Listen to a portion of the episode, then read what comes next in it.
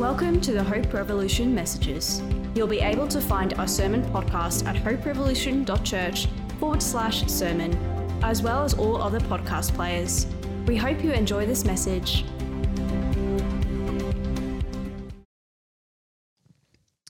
Good morning, everyone. Good to be with you again. Just get my thumbprint on here so that it opens up. New seasons. New seasons are weird things because they start with the death of the old season.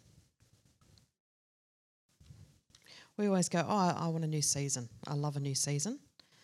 But new seasons start with the death of an old season. And um, the death of an old season is hard.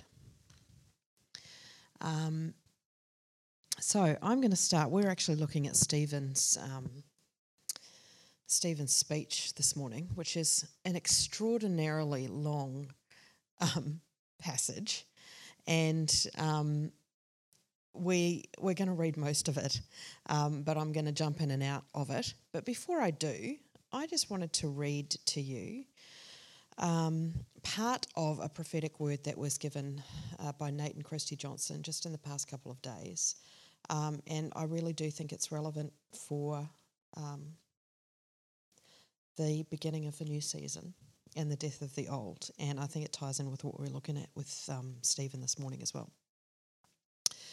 Um, so this prophetic word, if you want to read the whole thing, you can have a look at um, nateandchristy.co.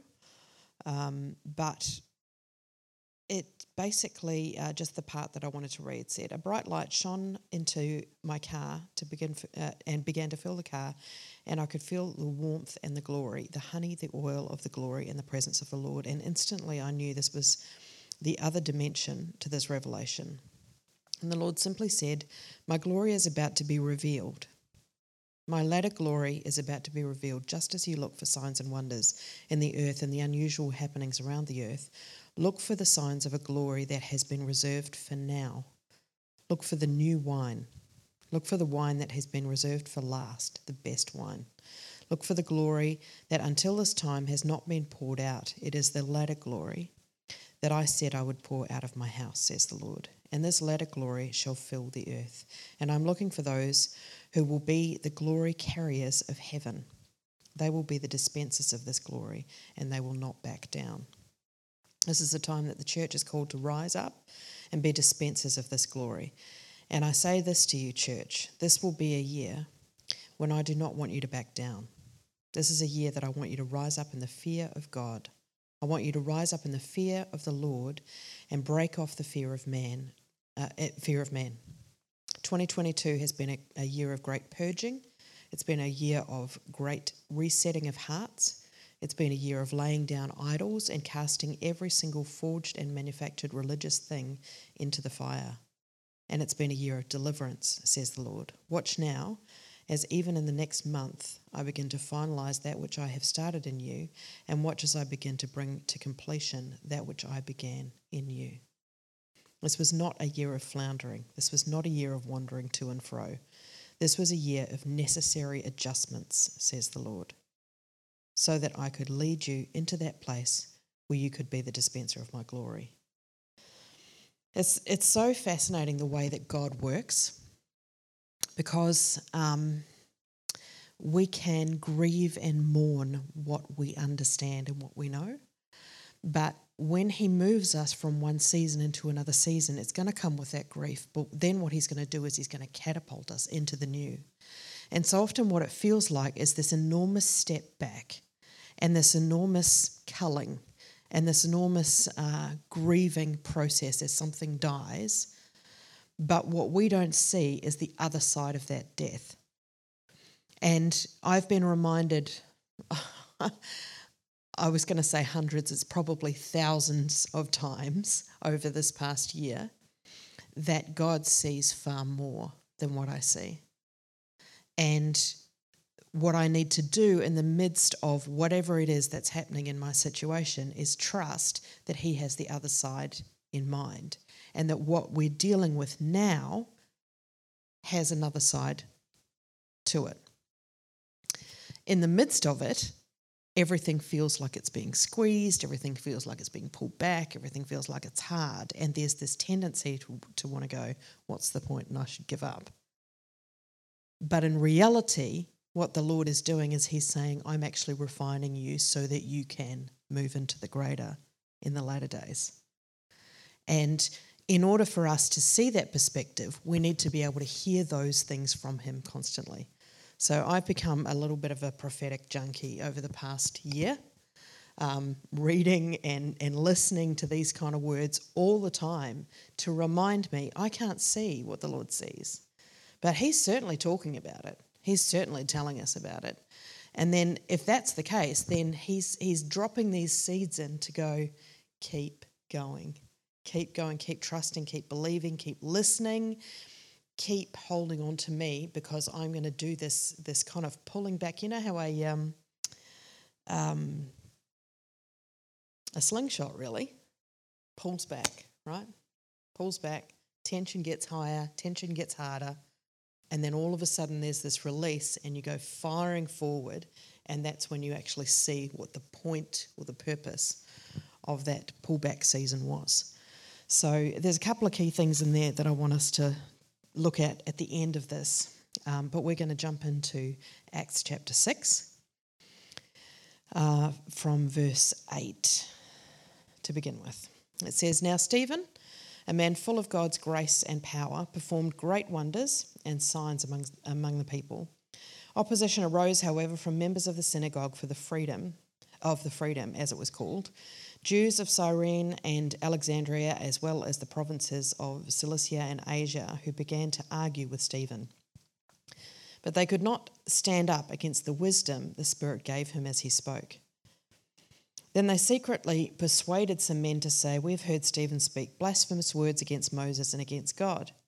So they stirred up the people and the elders and the teachers of the law. They seized Stephen and brought him before the Sanhedrin. They brought false witnesses who testified, This fellow never stopped speaking against the, this holy place and against the law. For we have heard him say that this Jesus of Nazareth will destroy this place and change the customs Moses handed down to us. All who were sitting in the Sanhedrin looked intently at Stephen, and they saw that his face was like the face of an angel. And then the high priest asked Stephen, Are these charges true? So we're going to um, look at Stephen's response today to that question Are these charges true? So basically, we know the charges are not true already because we, hear, we know that there were false witnesses who were saying these things about him. Um, but one of the things that I think is fascinating about Stephen's response, it's the longest of the speeches and acts. Um, and he goes right into the history of Judaism and everything that these people that he's talking to hold dear. So he's speaking their language, he's going straight into their sort of zone. And the very th- first thing that we notice is that he doesn't argue, like he doesn't, he's there under false pretenses. He's been accused falsely uh, of blasphemy. He's been accused falsely of throwing out the law of Moses. And he's asked this question Are these charges true? Well, the very first thing that I would do in that instance is say, No, they're not. And I can prove to you that they're not. You know, let's have a trial, shall we? you know, and these guys are uh, testifying falsely against me, and then I'm going to bring these other people in who are going to say, no, that's actually not the case. I'm trying to prove from this, blah, blah, blah. But he doesn't argue. He never states that the, um, that the charges are not true. He never tries to fight for himself. Instead, what he does is a classically Pauline thing. He sees an opportunity to speak the truth of God and he grabs hold of it. And what we're going to note as we look through this um, are these beautiful links that he brings from the Old Testament um, into the New and shows Jesus through the midst of um, the stories and the narratives of the Old Testament. What I um, love and um, more recently have come to um, kind of focus on a little bit more are the connection points, the dot points all throughout Scripture that, that connect Scripture and that point to Jesus. We're 66 books in the Bible. We've got over we've got 40 writers, but there's only one author.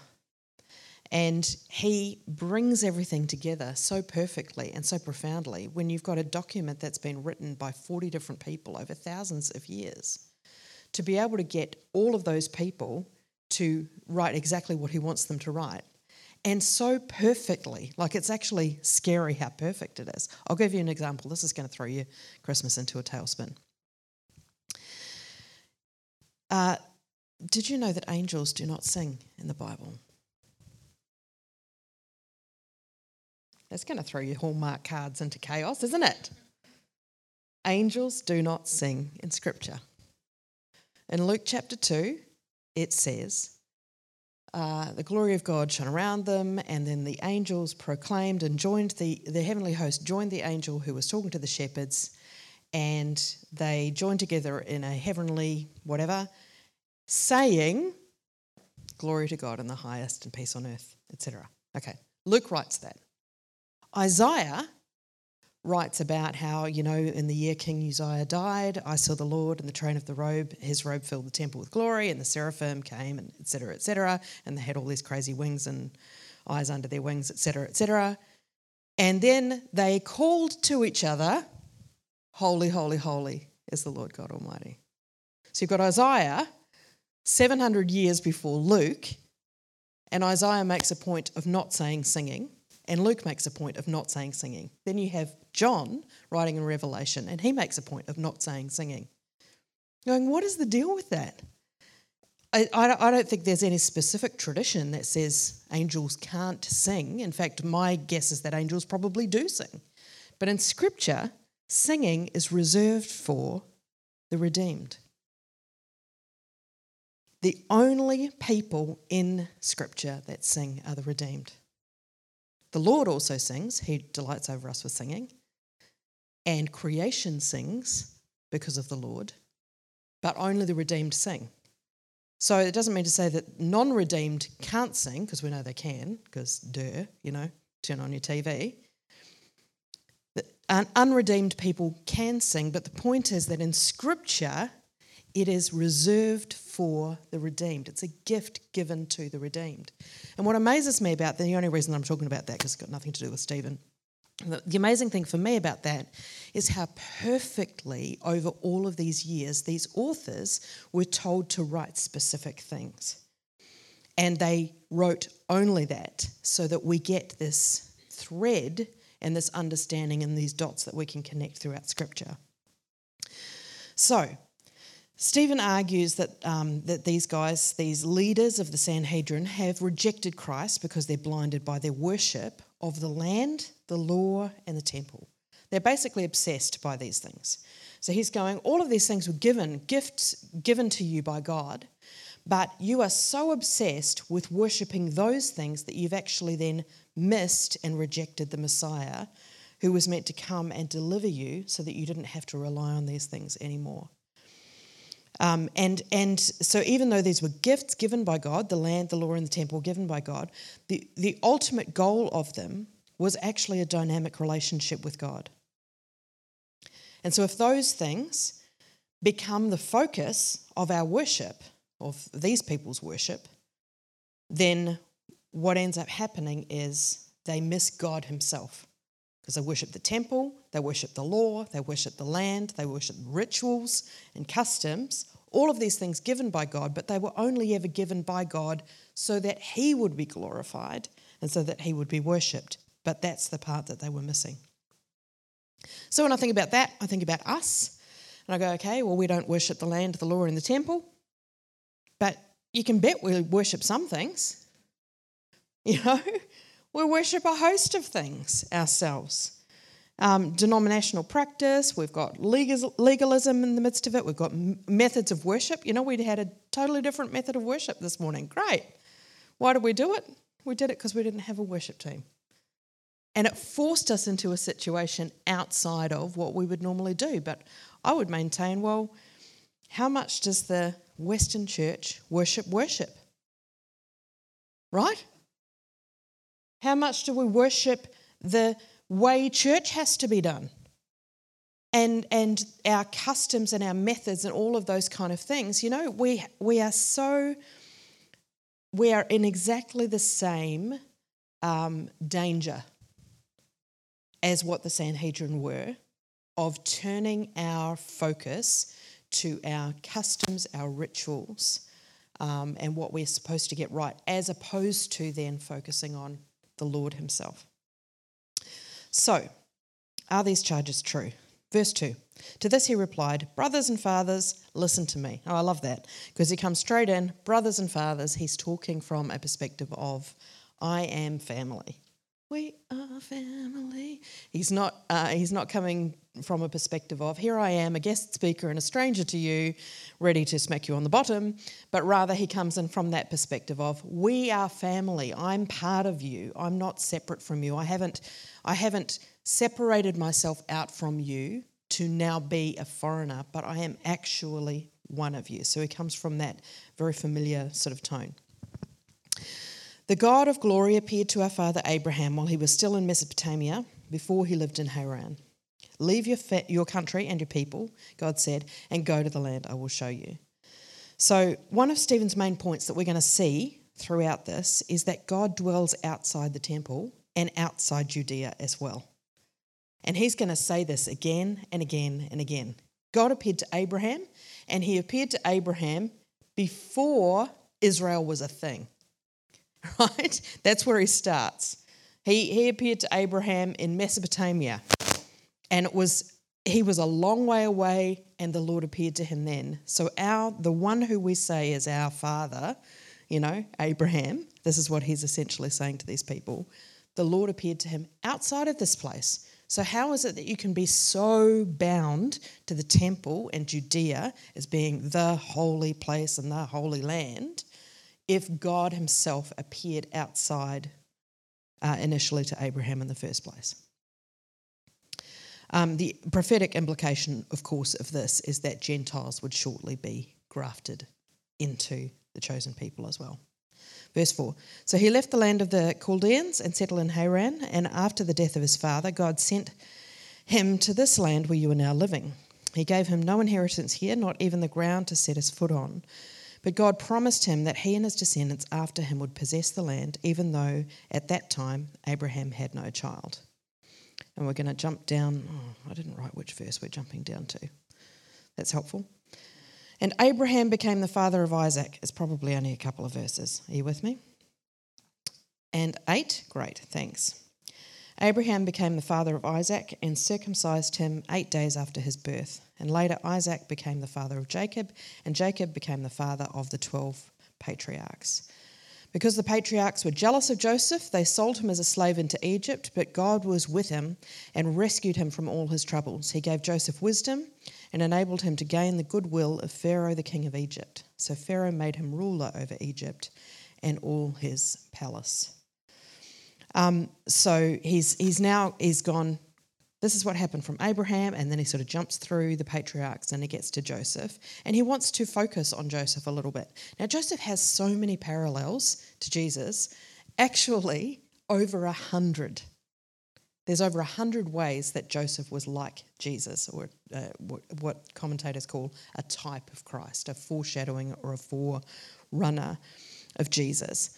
Um, Joseph is rejected by his brothers, just as Jesus was rejected by his own people. Joseph is thrown into a pit, just as Jesus was put in a grave, but God rescues him out of it. Um, though he was rejected by his own, strangers receive him. So, with Jesus, that would be us, the Gentiles. And finally, Joseph is raised up to be the ruler, even as Christ has been glorified by God with power over the nations. So there's a, a whole host of little connecting points here that Stephen in his speech is hinting at as he talks to um, the Sanhedrin. Uh, verse 11 Then a famine struck all Egypt and Canaan, bringing great suffering, and our ancestors could not find food. When Jacob heard that there was no grain, uh, that there was grain in Egypt, he sent our forefathers on their first visit. On their second visit, Joseph told his brothers who he was, and Pharaoh learned about Joseph's family. So same point that he made about Abraham, similarly to Abraham, God's, God met his people's need outside of the land. He met their need in Egypt, uh, which is a, a type for the world in Scripture. Um, he, he met his people outside of Egypt. He met their need outside, uh, sorry, outside of Israel. He met their need outside of the land, outside of the law, and outside of the temple. So he's going, God exists beyond this place, and you need to widen yourself to recognize that. Um, now, Joseph, here's, here's another one where Joseph is a type of Christ. If you want to do a really interesting study in Scripture, go and find how many times there is a first and a second of something a first visit and a second visit. And then see if you can connect it to the first coming and the second coming of Christ. Because this is a classic one. Joseph, first, the first visit, he was amongst them and they did not recognize him. That is Stephen's point. He was among you, he was among his brothers, the 12 tribes of Israel, and you did not recognize him. But the second visit, he made himself known. And, uh, you know, these kind of connections are glorious. The first, um, I'll give you a couple more for your studies. Uh, the first descent from Mount Sinai of Moses with the law. Um, they were worshipping a golden calf, and it was chaos and a mess. And the Lord sent him down to sort it out. Um, and a whole there was a whole lot of judgment. And then the Lord brought him back up onto Mount Sinai, and he came down again, and that's when his face was um, shining with the glory of God. So you get the same thing first coming, second coming. The tabernacle is another one. Tabernacle is a temporary dwelling, the temple, a permanent dwelling. And so you get this first coming, second coming kind of thing, and it happens again and again throughout Scripture. Um, Stephen doesn't specifically talk about those ones, but this one, he's making a very specific point about Joseph. You did not recognize him just as his brothers did not recognize him. Verse 18 Then a new king, to whom Joseph meant nothing, came to power in Egypt. He dealt treacherously with our people and oppressed our ancestors by forcing them to throw out their newborn babies so that they would die. At that time, when Moses, uh, at that time Moses was born, and he was no ordinary child. For three months he was cared for by his family. When he was placed outside, Pharaoh's daughter took him and brought him up as her own son. Moses was educated in all the wisdom of the Egyptians and was powerful in speech and action. When Moses was 40 years old, he decided to visit his own people, the Israelites. He saw one of them being mistreated by an Egyptian, so he went to his defense and avenged him by killing the Egyptian. Moses thought that his own people would realize that God was using him to rescue them, but they did not.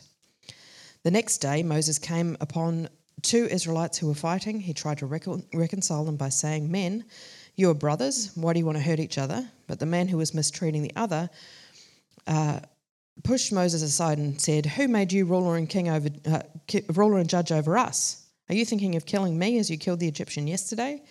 When Moses heard this, he fled to Midian, where he settled as a foreigner and had two sons. After 40 years had passed, the angel appeared to Moses in the flames of a burning bush in the desert near Mount Sinai. When he saw this, he was amazed at the sight. He went over to get a closer look and he heard the Lord say, I am the God of your fathers, the God of Abraham, Isaac, and Jacob. And Moses trembled with fear and did not dare to look. And the Lord said to him, Take off your sandals, for the place where you are standing is holy ground. I have indeed seen the oppression of my people in Egypt. I have heard their groaning and have come down to set them free. Now come, I will send you back to Egypt. And this is the same Moses they had rejected with the words, Who made you ruler and judge? He was sent to be their ruler and deliverer by God Himself through the angel who appeared to him in the bush. He led them out of Egypt and performed wonders and signs in Egypt at the Red Sea for 40 years and at, the Red Sea and for 40 years in the wilderness. This is the Moses who told the Israelites, God will raise up for you a prophet like me from your own people. Now, I've done the whole section of Moses there, um, but we're going to chat about it a bit. So, ways that um, Stephen here is describing Moses, the one that they hold up as the standard, Moses is the guy. You know, every time that Jesus um, had an argument with the Pharisees and teachers of the law, they'd bring Moses into it, you know, but Moses said this and Moses said that. And the law that they were living by um, was based in the law of Moses. So they were holding up Moses as a standard, and yet Stephen's going, but Moses was a forerunner for Christ.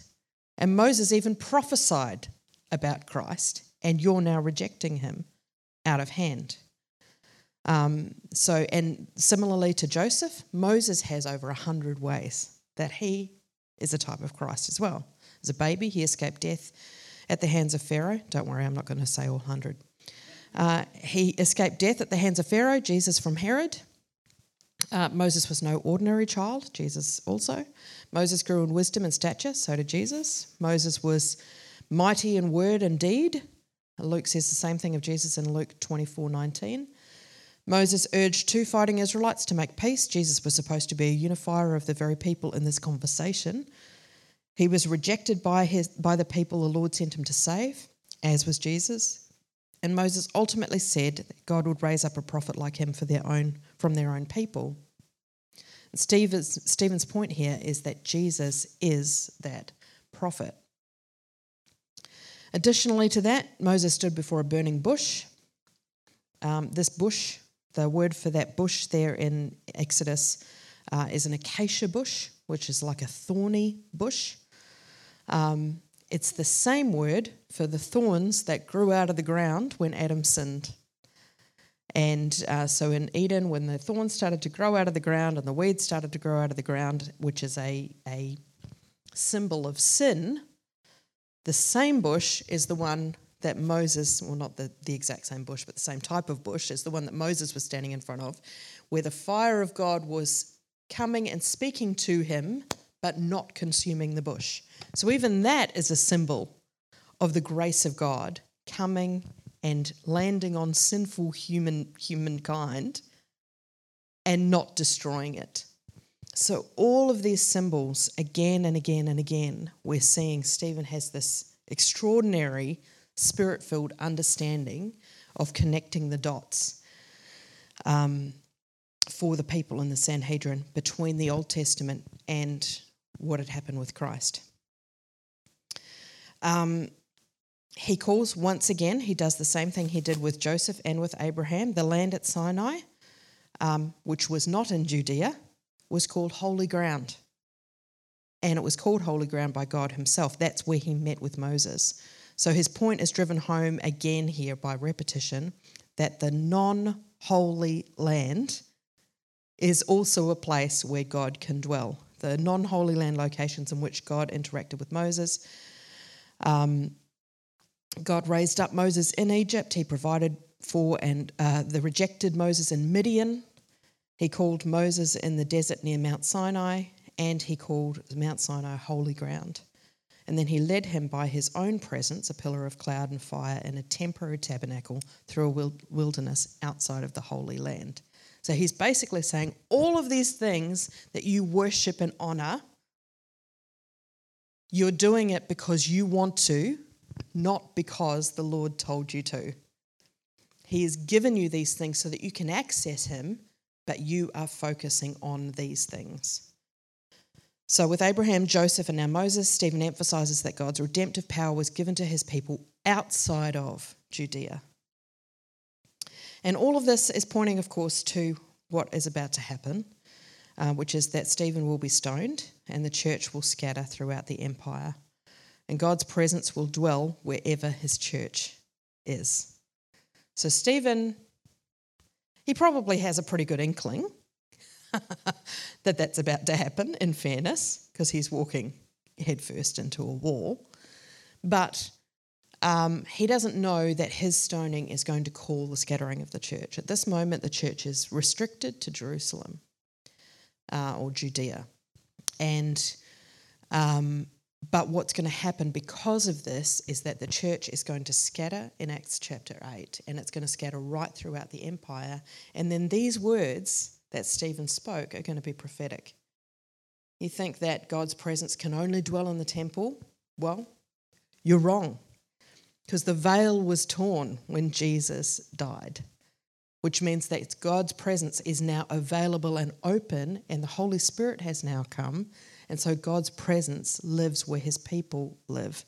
Therefore, when the church scatters and goes right throughout the empire and, you know, in 2,000 years, right throughout the world, God's presence will then exist outside of Israel, outside of Judea. Um, it's the great reversal, actually, where rather than God leading his people by his presence through the wilderness to the promised land, he leads them from the promised land into the wilderness by his presence. And uh, the wilderness, then, obviously, that we live in now, right? We live in that wandering wilderness temporary dwelling where the Holy Spirit rests in us, lives in us in a temporary dwelling until our eternal home, which is the ultimate promised land. So, really, what we're seeing is what God did in Exodus repeated in us now. And we're in that wilderness kind of last days now. Verse 39 But our ancestors refused to obey him. Instead, they rejected him and in their hearts turned back to Egypt. They told Aaron, Make us gods who will go before us. As for this fellow Moses, I love how they use the word fellow. It just makes them sound dottery, doesn't it? As for this fellow Moses, who led us out of Egypt, we don't know what's happened to him. That was the time they made an idol in the form of a calf. They brought sacrifices to it and revelled in what their own hands had made. Stephen's point here is that just as Israel rejected God in the time of Moses, so the Jews were rejecting their Messiah and Jesus. Instead, they had turned their temple into an idol, something their own hands had made. That's his point. And that's huge because he's now starting to turn the corner into, uh, he, he's not moving away from truth, but he certainly is starting to become a little more antagonistic when he starts to say things like this.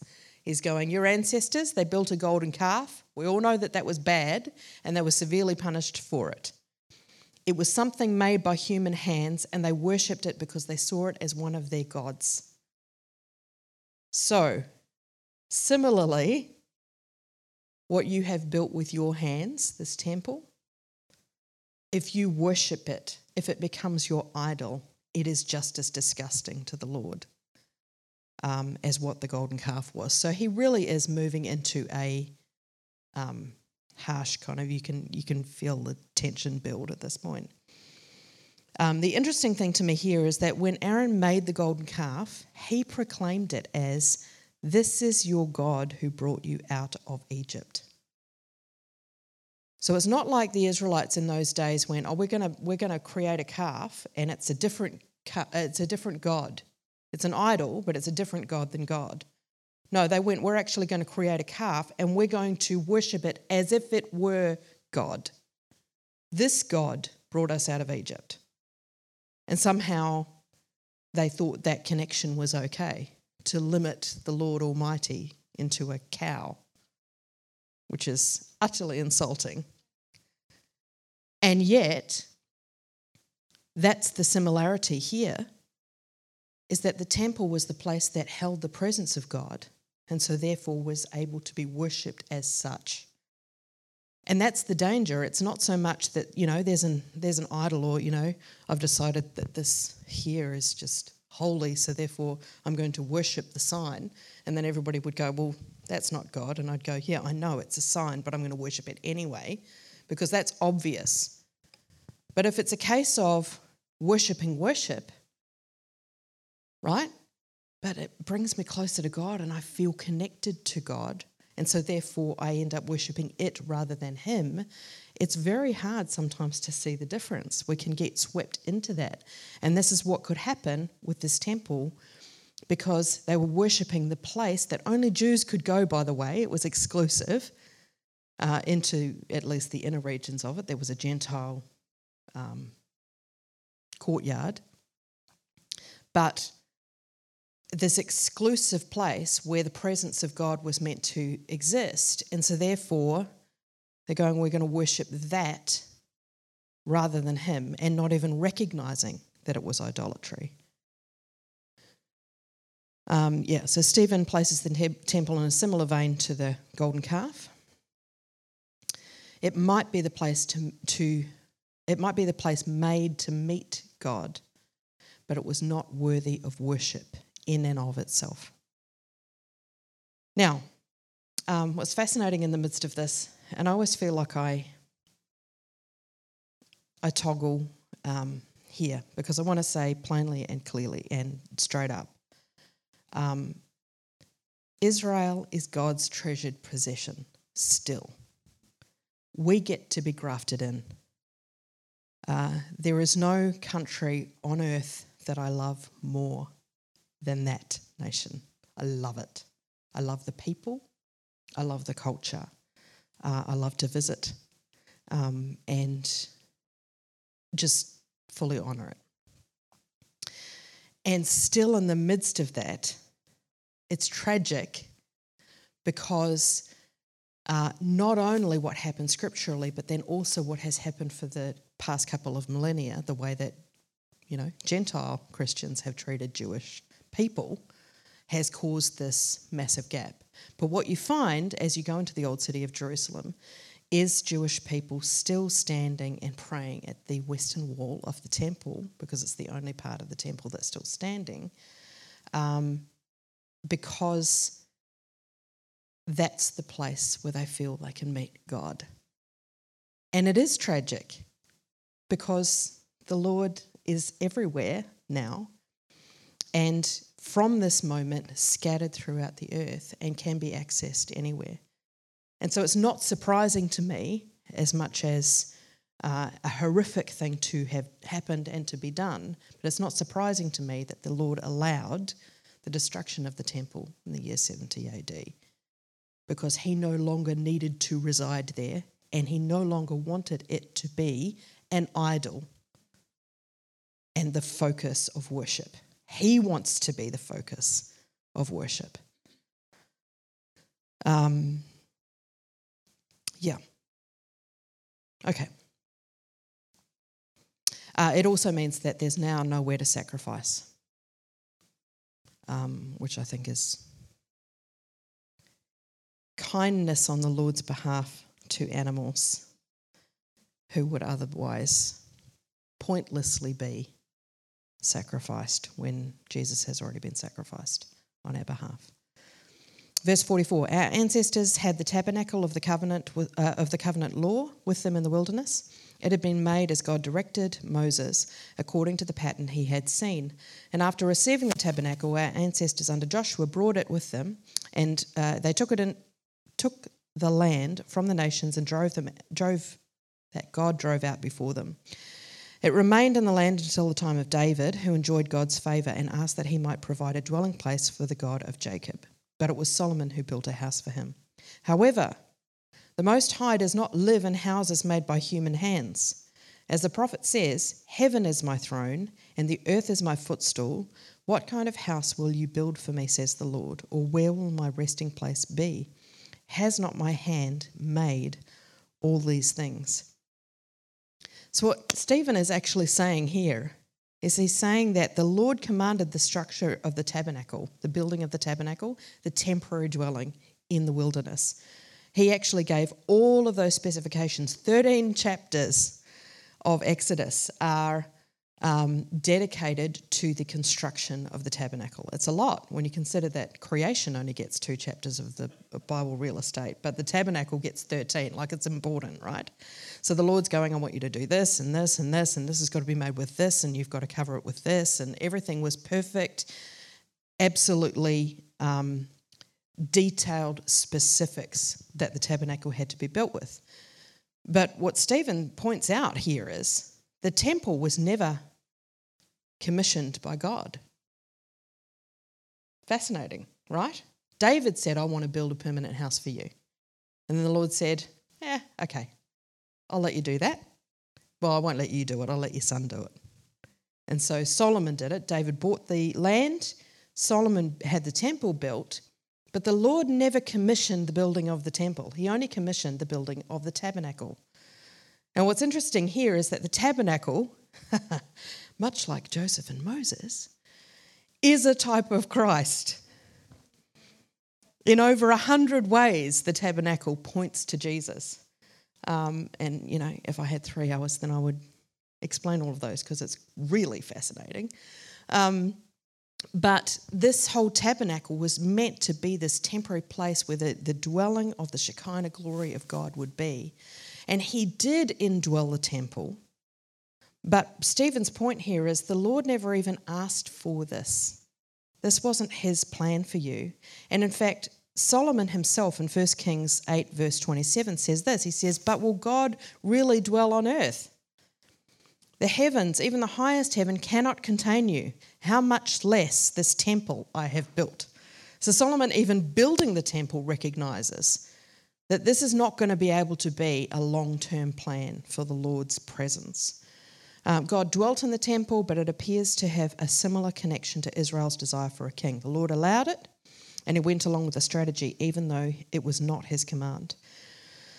Um, so, and similarly to the kings having power to oppress them and take their focus from the Lord as their king, the temple had the option of taking their hearts and worship from him. So, however the, however, the careful, deliberate construction of the temporary dwelling of the tabernacle was intended to point to Christ being the, being the dwelling of the glory of God by his Spirit, and then dwelling in us. Ephesians 2 19 to 22 says this Consequently, you are no longer foreigners and strangers, but fellow citizens with God's people and also members of his household, built on the foundation of the apostles and the prophets, with Christ Christ Jesus himself as the cornerstone. In him, the whole building is joined together and rises to become a holy temple in the Lord. And in him, you too are being built together to become a dwelling in which God lives by his Spirit.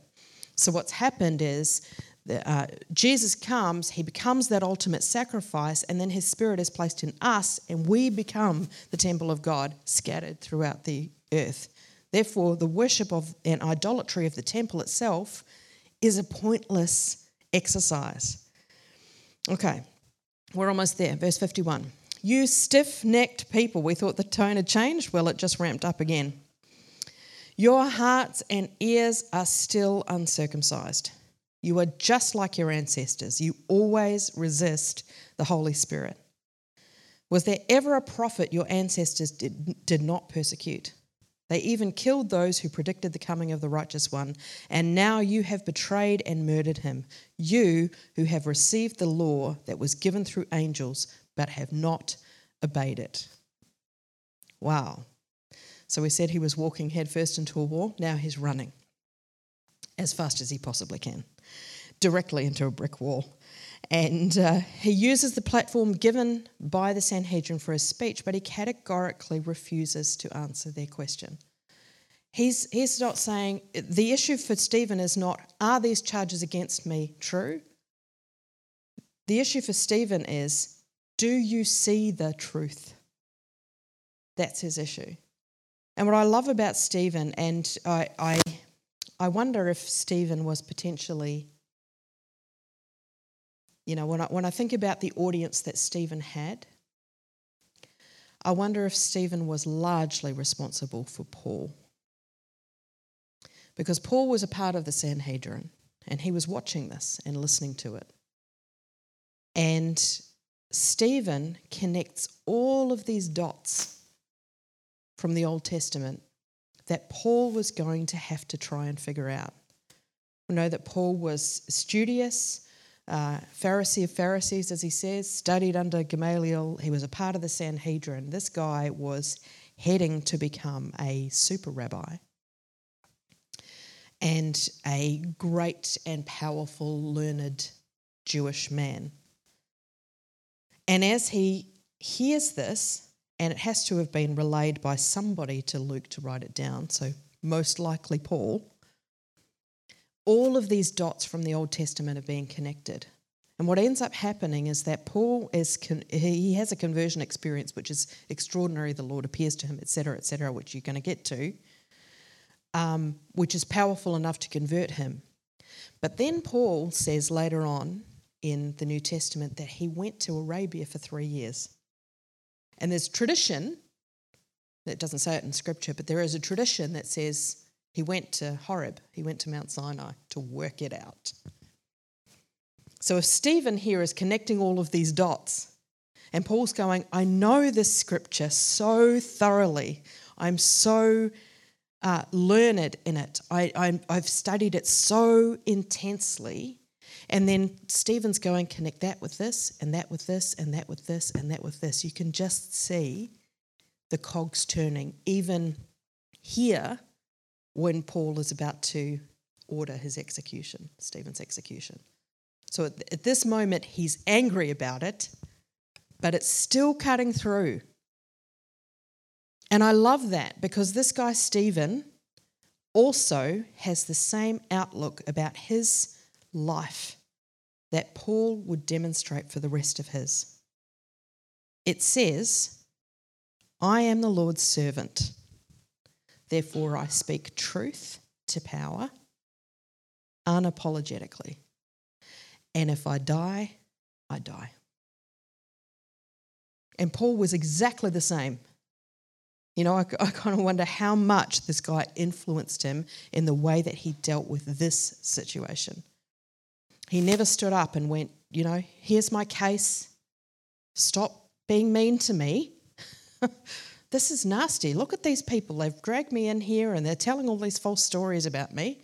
And I'd like to at least be able to, you know, give my case and my perspective and my point of view and argue for myself and hopefully win my life from you. He goes, Oh, I've got a platform of the most powerful Jewish people in Judea right now in front of me. So I'm going to ignore the question about my life and my guilt and instead I'm going to use the platform to tell the truth. And I love that. What uh, Stephen is doing here is he's taking up the mantle of Old Testament prophet. We don't think about that much in the New Testament, but that's precisely what he's doing here. He is judging the people in order to offer them the opportunity of repentance. And he wasn't about to sell that opportunity for a bowl of soup, being his life, right? He wasn't, uh, he wasn't about to sell away that opportunity for these people, for their, their eternal destiny to be changed, so that his measly life could be, cha- could be saved. He sees the bigger picture. So, what do we need to recognize in the midst of this? Truth will often be on the wrong side of comfort. Truth will often be at the expense of our own comfort. But if we see God's narrative and weaving of history as of greater importance than our comfort, we will choose truth as Stephen did. Stephen's speech, I believe, was the bedrock of Paul's conversion, and Paul's conversion was potentially one of the most important things that happened in regard to the spread of the gospel. And what I love is that Stephen couldn't foresee any of this. He didn't know what was going to happen with these guys. But he ran headfirst into the wall in front of him because he knew it was the right thing in his spirit to do. So when I think about that uh, prophetic word that I read at the beginning about what uh, Nathan Christie Johnston was saying, there was this phrase used again and again I am going to give, uh, I am going to impart my glory to my church. But you have to make sure that you fear God, not man. Because the glory of the Lord, if we are going to be glory carriers into the world around us, we cannot be fearers of man. Because we will always err on the side of comfort and self preservation. Always in any scenario that we go to, it'll be, oh, I'm not allowed to say that. No, you're not allowed to do that. And you guys know what it feels like, right? Well, those are the things you're not allowed to say these days. I can't say that, can't do that, right? We'll err on that. But if we're going to be glory carriers and we're going to start to move into this completely new uh, season that the Lord has, is bringing us into, this latter season, this new wine season, and leave the past behind, this pulling back that he's been doing of the slingshot and pulling us back, and, and it feels like it's death. When He catapults us forward, we've got to be the kind of people who can fear what He can do far more than what can happen to us. It means being able to hold our lives lightly. It means being able to hold our comfort lightly, our finances lightly, all of the things that are dear to us lightly, to be able to go, He is the Lord and I am His servant. Therefore, He says, Jump, and I, I say, How high? Therefore, He says, This is the truth and I want you to proclaim it. And I say, Oh, goodness. Well, that might have some consequences. Oh, well, the consequence of not doing it is that I disappoint and disobey the Lord Almighty. So therefore, I do it. I, I run headfirst into this wall. And there is a very strong call, I believe, uh, by the Lord for his church, for us at the moment, to be the people who are going to passionately pursue fear of the Lord at the expense of fear of man. When I say fear of man, I mean both genders. Mankind, humankind. Fear of humankind just doesn't roll off the tongue the same as fear of man. Okay. Now, if I can jump ahead for a moment, and I'm not going to preach the next part of the story because whoever gets to preach next is going to do that, and yay for them. But what I love about um, Stephen's story is that he, even though he uh, he doesn't get to finish his speech, so they basically get to this point where he starts to ramp it up and say, "How dare you, disobedient people, and you're just like your forefathers who were also terrible," which is really baiting it. Uh, and that's it. They drag him off at that point, and they stone him. But as much as his life is lost, and as much as he doesn't get to see what happens as a result, he doesn't get to see Paul's conversion, he doesn't get to see the results of his speech, he doesn't get to know that they're written down for us to read 2,000 years later. There would have been a question in his mind did this make any difference whatsoever? I just, I spoke the truth. I did what the Lord asked me to do. I ran headfirst into the wall. I don't know whether it's going to make one ounce of difference. And yet, what he gets to see is the Lord standing and calling him to heaven. So the scripture tells us that as he was being stoned, Stephen said, I can see the Lord standing at the right hand of the Father. Now, the fascinating thing for me about that is that we hear in the New Testament about Jesus at the right hand of the Father eight times in the New Testament, and there's only once where he's standing. And this is it. He's standing. And I just see that as an ovation of the first martyr. Yep, you did exactly what I asked you to do, good and faithful servant. This is the hardest thing that anybody will ever have to do. And yet, I'm standing here and honoring you, even though you can't see the results of your obedience. And I just think that's glorious. Like, if there's any way or anything that can drive me passionately to the end of the call of God on my life, it's that. I want to get a standing ovation from my Lord. I want for Him to go, Well done. That was painful. That was hard. like, that was really, really difficult. And you did it. You did it out of love for me. And you don't even get to see the results of it but I am so proud of you. I want to see that. So, how do we get that ovation? By standing for Him, by loving His presence more than Christianity, by loving Him more than our methods, more than our traditions, more than our religion, more than our church, by dwelling with Him more than knowing about Him, by loving His truth more than caring about our comfort, and by worshipping Him more than we worship the blessings He can give us. That's how we head toward that ovation. It's about intimacy with Jesus, it's about clinging to the Lord, going, I just want you. you more than anything else. So let's um, pour fuel on our fear of the Lord and let's pour water on our fear of humanity and what the world can do to us because we want to live for that ovation. Yeah? Let's pray, shall we?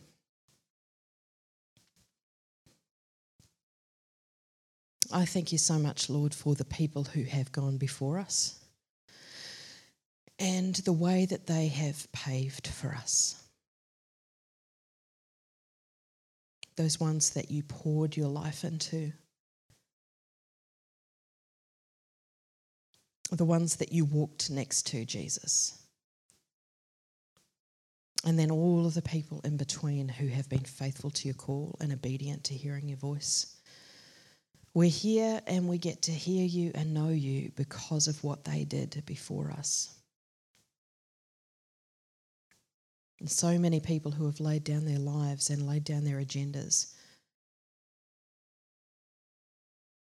And we get to walk on their shoulders, we get to stand on their shoulders.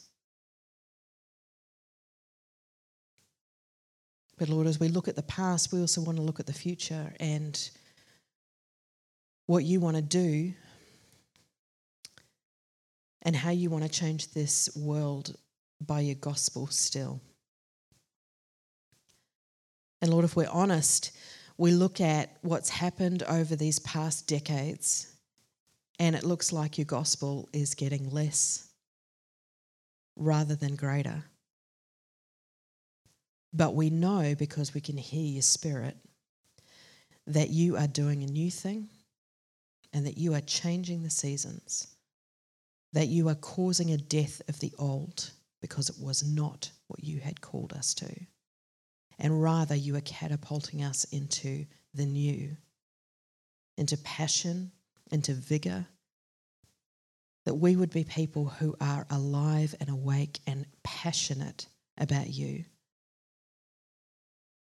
That we would be people who understand that your power is more important than anything that can be thrown against us. And so, Father, as we look at Stephen and we even contemplate the difference that he made without even knowing it, I pray that you would fuel within us a fire and a passion to be people who live fully, obediently to you. That you would grow us deeper in intimacy with you. And that, Lord, because we lean into you and we're desperate to know you more and to obey you more, that you would make us world changers. I thank you for what you've done, but I thank you so much more for what you're about to do because it is glorious and it is good, and we want to be a part of it. Sold out to you, passionate for you, living for you, standing for you, prepared to do exactly what you ask of us. And I pray, Lord, that you would use us in powerful ways, even beyond this life.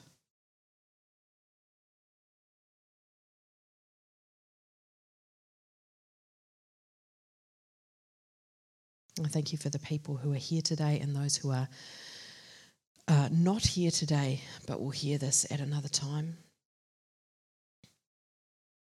I thank you that you are at work. that as you pull us back, as you change things up, as you make the last season one of less, it's all because you have plans for more and for greater things.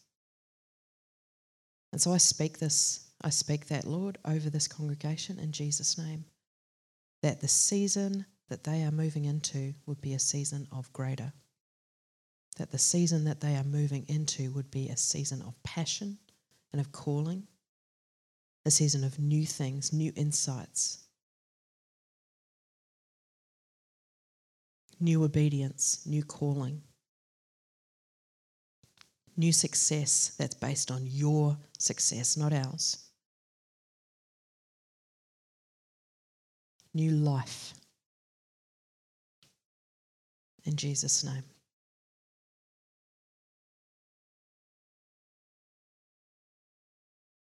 New authority, new influence. In Jesus' name. And we thank you for what you will do. I'm just going to sing a blessing over you. Now unto him who is able to keep, able to keep you from falling, and present you faultless before the presence of his glory with exceeding joy. To the only wise God, our Savior, be glory and majesty, dominion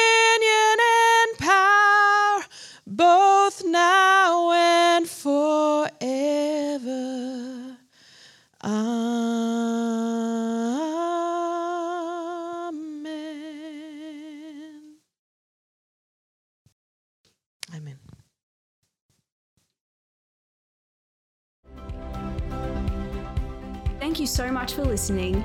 If you have any questions or feedback, please email us at hello at hoperevolution.church.